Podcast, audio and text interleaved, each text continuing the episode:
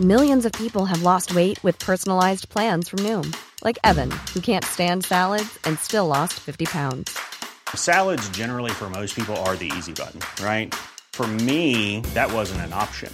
I never really was a salad guy. That's just not who I am. But Noom worked for me.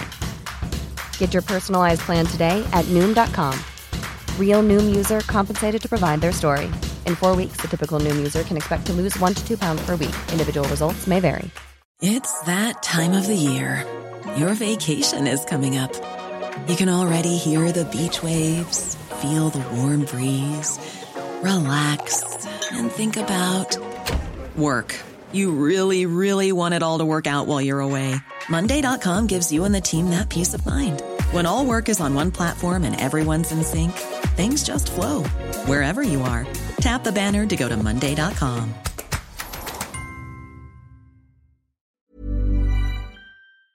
Welcome to the Julia Hartley Brewer Daily. If you missed any of my talk radio breakfast show, don't worry. We've put some of the punchiest bits of this morning's show into a bite sized podcast, the Julia Hartley Brewer Daily. Enjoy. First up, though, let's talk to Professor Azeem Majeed. He's head of the Department of Primary Care and Public Health at Imperial College London and joins us now. Good morning to you. Uh, good morning, Julia. Good morning. Um, we are um, in very, very, uh, I mean, scary times for a lot of people, whether it's people scared for their health or scared for their jobs and uh, or civil liberties. Uh, there are lots of different things to be scared about right now. Um, the government is under a lot of pressure from all sides to sort of save the economy, to also to save lives from coronavirus, but also to save lives uh, from other causes of death, of course. Um, do you think that we should be going into a second full lockdown for two weeks?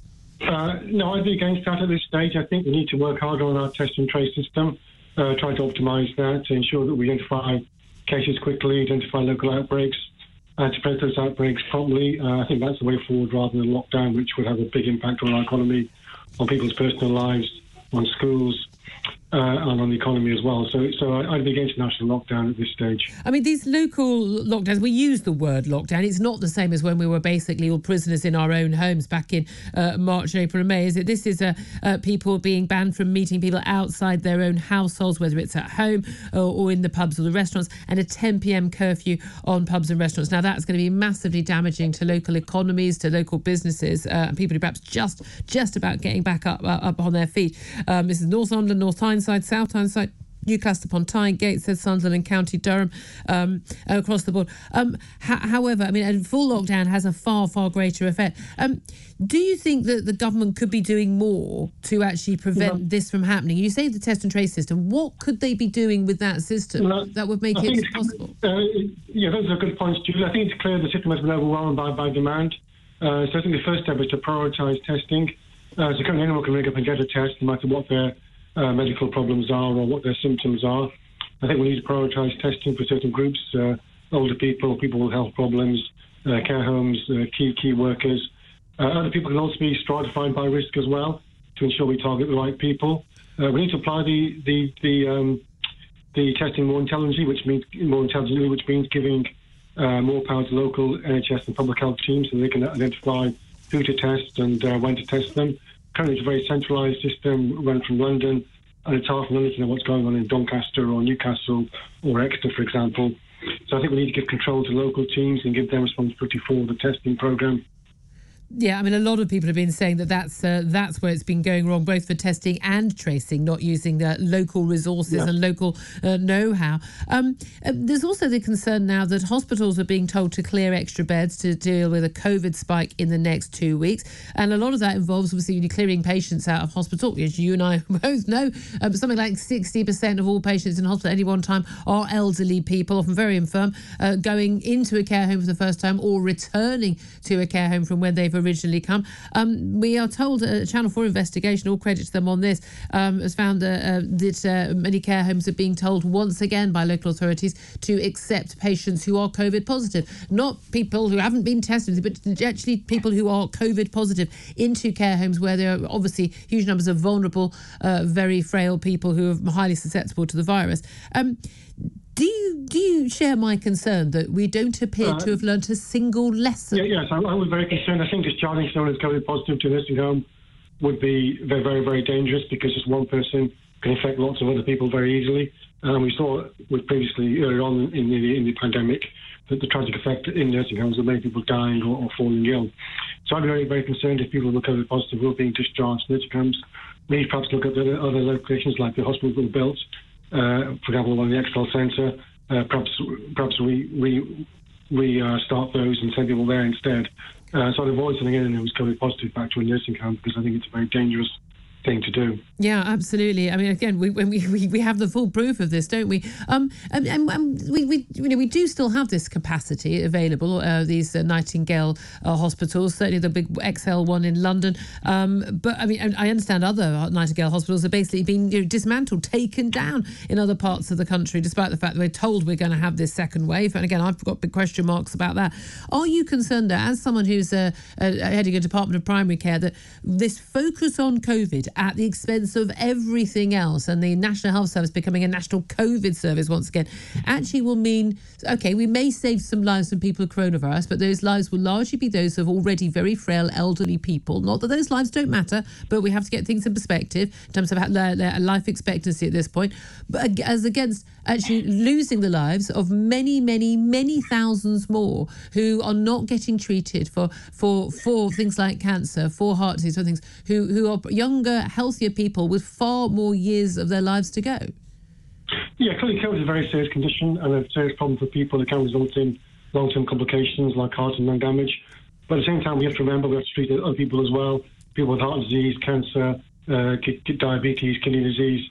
That has to go on. And we've seen in recent months uh, record NHS waiting lists, for example, long delays, people to get referred to hospital and, and then be seen in hospital for very serious medical problems.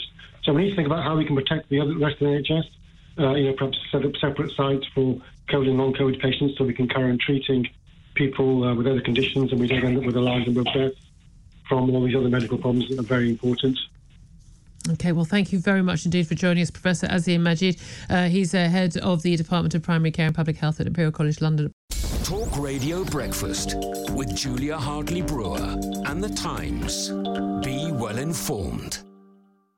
Uh, let's uh, talk uh, now to uh, Councillor Martin Gannon. He's leader of Gateshead Council. Of course, Gateshead, uh, one of the areas uh, where we are now seeing 2 million people in total across the Northeast banned from meeting people outside their households or at home or in pubs or restaurants. A 10 pm curfew starts tonight in all pubs and restaurants. Good morning to you, Martin.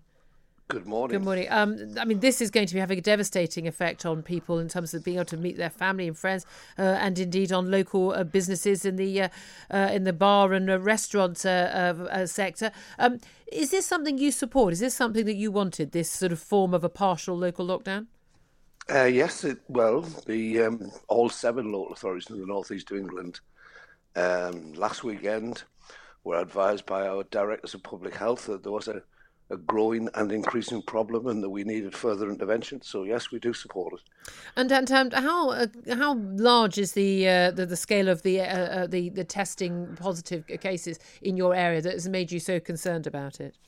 Well, the the government's threshold to um, go on the watch list is 40 cases per 100,000 population. We're about double that. Um, but the, the main issues. I mean, you're saying, you know, what what's the scale of the problem? Um, actually, to tell you the truth, I'm not entirely certain because um, it's almost impossible to get a test in the northeast of England. Well, I mean, we, yes, I think lots of people were, were arguing this yesterday, but then uh, I think Dido Harding was pointing out that actually, you know, a large number of tests are being had. It's just the demand is far greater than the capacity. Have you well, been able? Oh, sorry. Well, there's a surprise. yeah, well, well, this is it. We've only had nine months to sort it out, but never mind. Well, this is it. You and I, neither of us are experts in it in this field at all. I think we can safely say. But doesn't surprise you or me that this one out, mine. This is it. We're not experts, but we're in the middle of a pandemic. And forgive me, I, I think the World Health Organization in February gave advice to governments around the world, and they said the secret is test, test, test.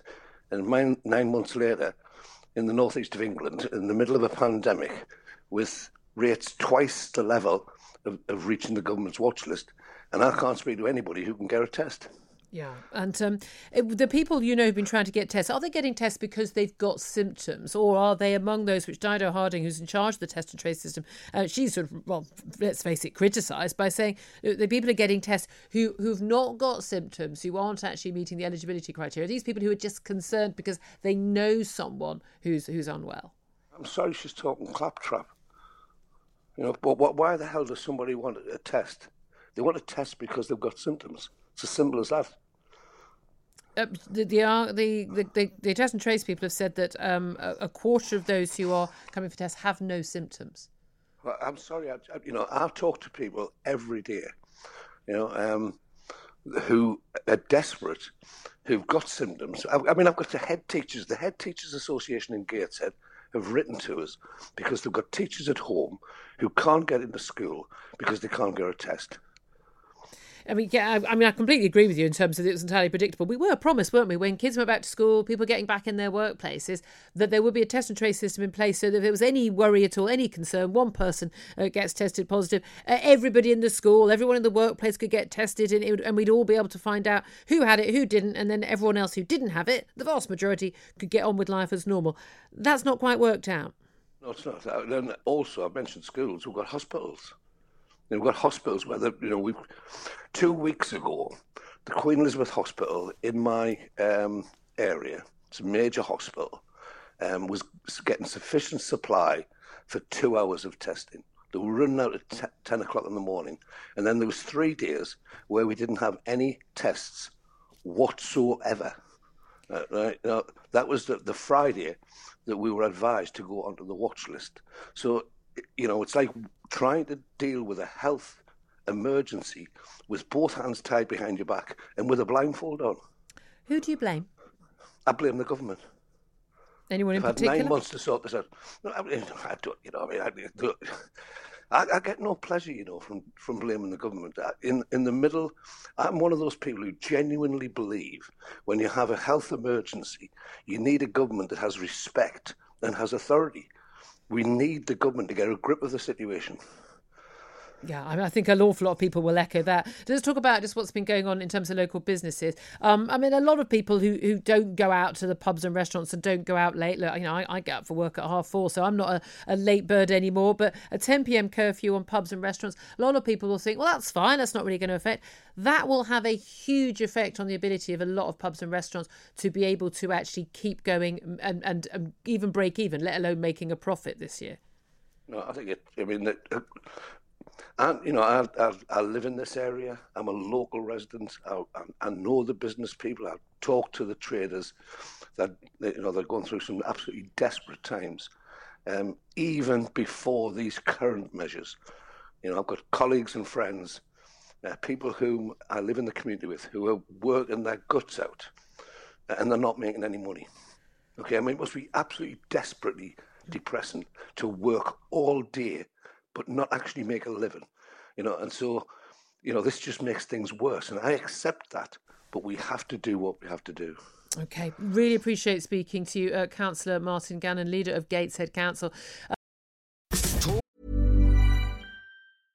Ready to pop the question? The jewelers at BlueNile.com have got sparkle down to a science with beautiful lab-grown diamonds worthy of your most brilliant moments. Their lab grown diamonds are independently graded and guaranteed identical to natural diamonds, and they're ready to ship to your door. Go to Bluenile.com and use promo code LISTEN to get $50 off your purchase of $500 or more. That's code LISTEN at Bluenile.com for $50 off. Bluenile.com code LISTEN. Planning for your next trip? Elevate your travel style with Quince. Quince has all the jet setting essentials you'll want for your next getaway, like European linen premium luggage options, buttery soft Italian leather bags, and so much more. And it's all priced at 50 to 80% less than similar brands. Plus, Quince only works with factories that use safe and ethical manufacturing practices. Pack your bags with high-quality essentials you'll be wearing for vacations to come with Quince. Go to quince.com slash trip for free shipping and 365-day returns. When you make decisions for your company, you look for the no-brainers. And if you have a lot of mailing to do, Stamps.com is the ultimate no brainer. It streamlines your processes to make your business more efficient, which makes you less busy. Mail checks, invoices, legal documents, and everything you need to keep your business running with Stamps.com. Seamlessly connect with every major marketplace and shopping cart. Schedule package pickups and see your cheapest and fastest shipping options from different carriers. With rates up to 89% off USPS and UPS rates. And with the Stamps.com mobile app, you can take care of mailing and shipping wherever you are. Make the same no-brainer decision as over 1 million other businesses with Stamps.com. Sign up with code PROGRAM for a four-week trial, plus free postage and a free digital scale. No long-term commitments or contracts. That's Stamps.com. Code PROGRAM. Radio Breakfast with Julia Hartley Brewer and The Times. Know your times. Well, let's talk about all of this right now with the Health Secretary, Matt Hancock, who joins us now. Good morning to you. Good morning. How are you? I, do you know what? I, frankly, despairing this morning, uh, Health Secretary, at the prospect of a, a, second national lockdown. That's what's been mooted, we're told, by some SAGE scientists. It's in the Financial Times. 10 million people currently facing local restrictions right now across the population. Um, how likely is it that we are going to see another national lockdown for two weeks in October? Well, it is a very serious moment the uh, the the virus is clearly accelerating, and we, have discussed on this. Uh, we've discussed many times that whether that is going to lead to an increase in people ending up in hospital. But unfortunately, the number of people in hospital has doubled every eight days in the last few weeks. And so it, it is a very serious moment, and we're uh, understandably looking at uh, options. My, uh, you know, the, and na- national action is a last line of defence. The first line of defence is what you were just talking about. The uh, what what all of us need to do: hands, faces, space, and the rule of six. Okay, you say the number of people in hospital has doubled. The number of people who've tested positive for COVID who are in hospital has doubled. Um, one of the uh, the great sort of uh, spikes we've been seeing is in Bolton. How many patients are currently in hospital with coronavirus in Bolton? Uh, I haven't seen the figure, it's but I two. No, uh, that's not true. It's so two. That's what the official figures state. Uh, no, well, that's not true. It's much higher than that. I've seen the I've seen the shape of the curve. I don't know the exact shape figure. Of the curve. Okay, let's talk about shapes of curves because we know that coronavirus uh, uh, cases are going up. But again, lots of people, including Carl Heneghan, professor of evidence-based medicine at Oxford University, uh, who has uh, helped to influence some uh, some changes in government policy recently, has pointed out these aren't cases of coronavirus. These are people who've tested positive for the test. Um, what is the false positive rate on the testing that we're doing in the community? Under 1%. It's under 1%. Um, yes. Even around under 1%. Do you know the exact rate? Um, it's well under one percent means that for all the positive cases, I, the likelihood of one being a false positive is is, is very small. Yes, I I, um, I, I, un- I understand what it, I understand what, what, what under one percent means, but yeah. but is that the yeah. exact? Do you have the exact figure for what it is? Uh, we do, we do. do. Uh, I don't have it in my head. Okay. I know that I know that the the specificity, as it's called, Mm-hmm. of the te- of the PCR test is uh, is over ninety nine. Because uh, some very eminent uh, eminent people in this field have pointed out that uh, even a a, a uh, false positive rate of one point eight percent, so just double roughly what you're saying, would uh, account for pretty much all of the daily positive tests. And there's a really easy way of finding out whether or not a test has been uh, a false positive or not, and that would be testing the same person a second time, because the chances Yes. of them having Yes. false positives twice is very little. How many That's people are who have tested positive for coronavirus under these tests, which have this false positive rate? How many of those are tested a second time? Uh, well, we do do that sometimes. Again, I don't have that proportion. But I mean, is it is it one percent? Is it fifty percent? Anything No, yeah, region of? it, it, it, I I don't have the figure. I'm not going to speculate. Uh, but what I, Julia, I, I can see the thrust of the questions, and what I can tell you is that we take into account, of course, we do, uh, the issue of the very small proportion of false positives, and we also uh, publish through the Office for National Stati- Statistics an analysis of the impact of that on the uh, on the figures that we use. So I, I, I wish it were true that all the positives were false positives and that this wasn't happening, but it is. And and the proof of the pudding is sadly in the fact that that more and more people are going into hospital. There's now over 100 people on uh, ventilators. Uh, there's 900 people with coronavirus in hospital uh, across the country. That number is doubling every eight days. So I know that there are people who are putting about this argument that actually we can all let it go, but unfortunately, that will lead to more people dying. I, I'm, I'm, I'm not one of those people saying we should let it go. It's a very serious disease and we need to take action. And, and, and you know, I'm not someone who thinks it's a global conspiracy or a hoax or anything. Yeah, However, yeah, yeah. I, like you, I think should be listening to eminent people like Professor Carl Heneghan, who ha- gave evidence to the Science Technology Committee yesterday uh, and talking about the risk of the false positives and this, this test. Um, you say right. 100 people on ventilators and that's going up, and obviously 900 people with coronavirus. Um, I mean, you, of course, being the health secretary, will know that every autumn, even when we've had a nice lo- load of hot, sunny days, every autumn we do see an increase in the number of people going into ICU, going into needing ventilators. When we don't have coronavirus, it's happened last year, it happened the year before, it happened the year before that, and it will happen next year and the year after that as well. Some of those people will have coronavirus, and we knew that that would happen because when you come out of a lockdown, you're going to see the prevalence of the disease spread. Um, why was none of this predicted by anyone on your team? Well, we do have a range of scenarios, including covering this one. Uh, and um, so we did know that uh, this might well happen. In fact, I remember very well, I was talking about this uh, a few months ago when I said that there were three big moments. Uh, one, the start of July when we opened up hospitality, a second at the start of September when schools came back, and a third the start of December when the winter turns because all the what you've just talked about in terms of pressures on the NHS going up in a normal way which they do that tends to happen from about the start of December.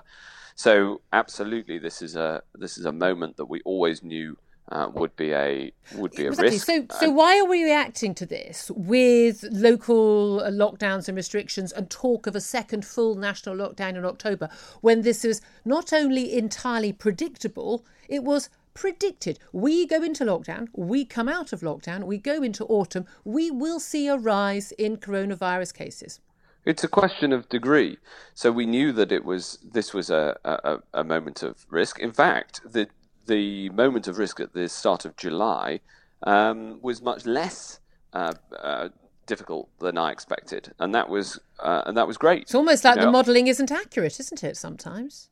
Well, we're dealing with an unprecedented disease. Modelling, of course, is an is an estimate. I mean, anybody who's lived through the last nine months and says that you can predict the future with accuracy uh, needs to have their head looked but now we can't predict the future with accuracy, and we've learned that from the Imperial College uh, uh, uh, computer predictions. And I don't know, I'm I'm not somebody who thinks that we should never go into lockdown. I think at the right at the time that was the right decision. I've been very very quick to defend the government on that throughout the lockdown period. That you know we we didn't know about the virus. We had lots of false information coming out of China. We saw the chaos in northern Italy. Uh, at the right Yeah. at the time, it seemed like the right thing to do. However, we don't have to rely on predicting the future anymore. We can look at what's actually happened, not with computer models, but with the real world. We can look at what's happened in Sweden. Can you explain to me why a country that has not had a formal lockdown, yes, plenty of social distancing, but schools left open for under 16 year olds, bars, restaurants still open, uh, why Sweden right now, despite not having a formal lockdown and not even considering the prospect of one this winter,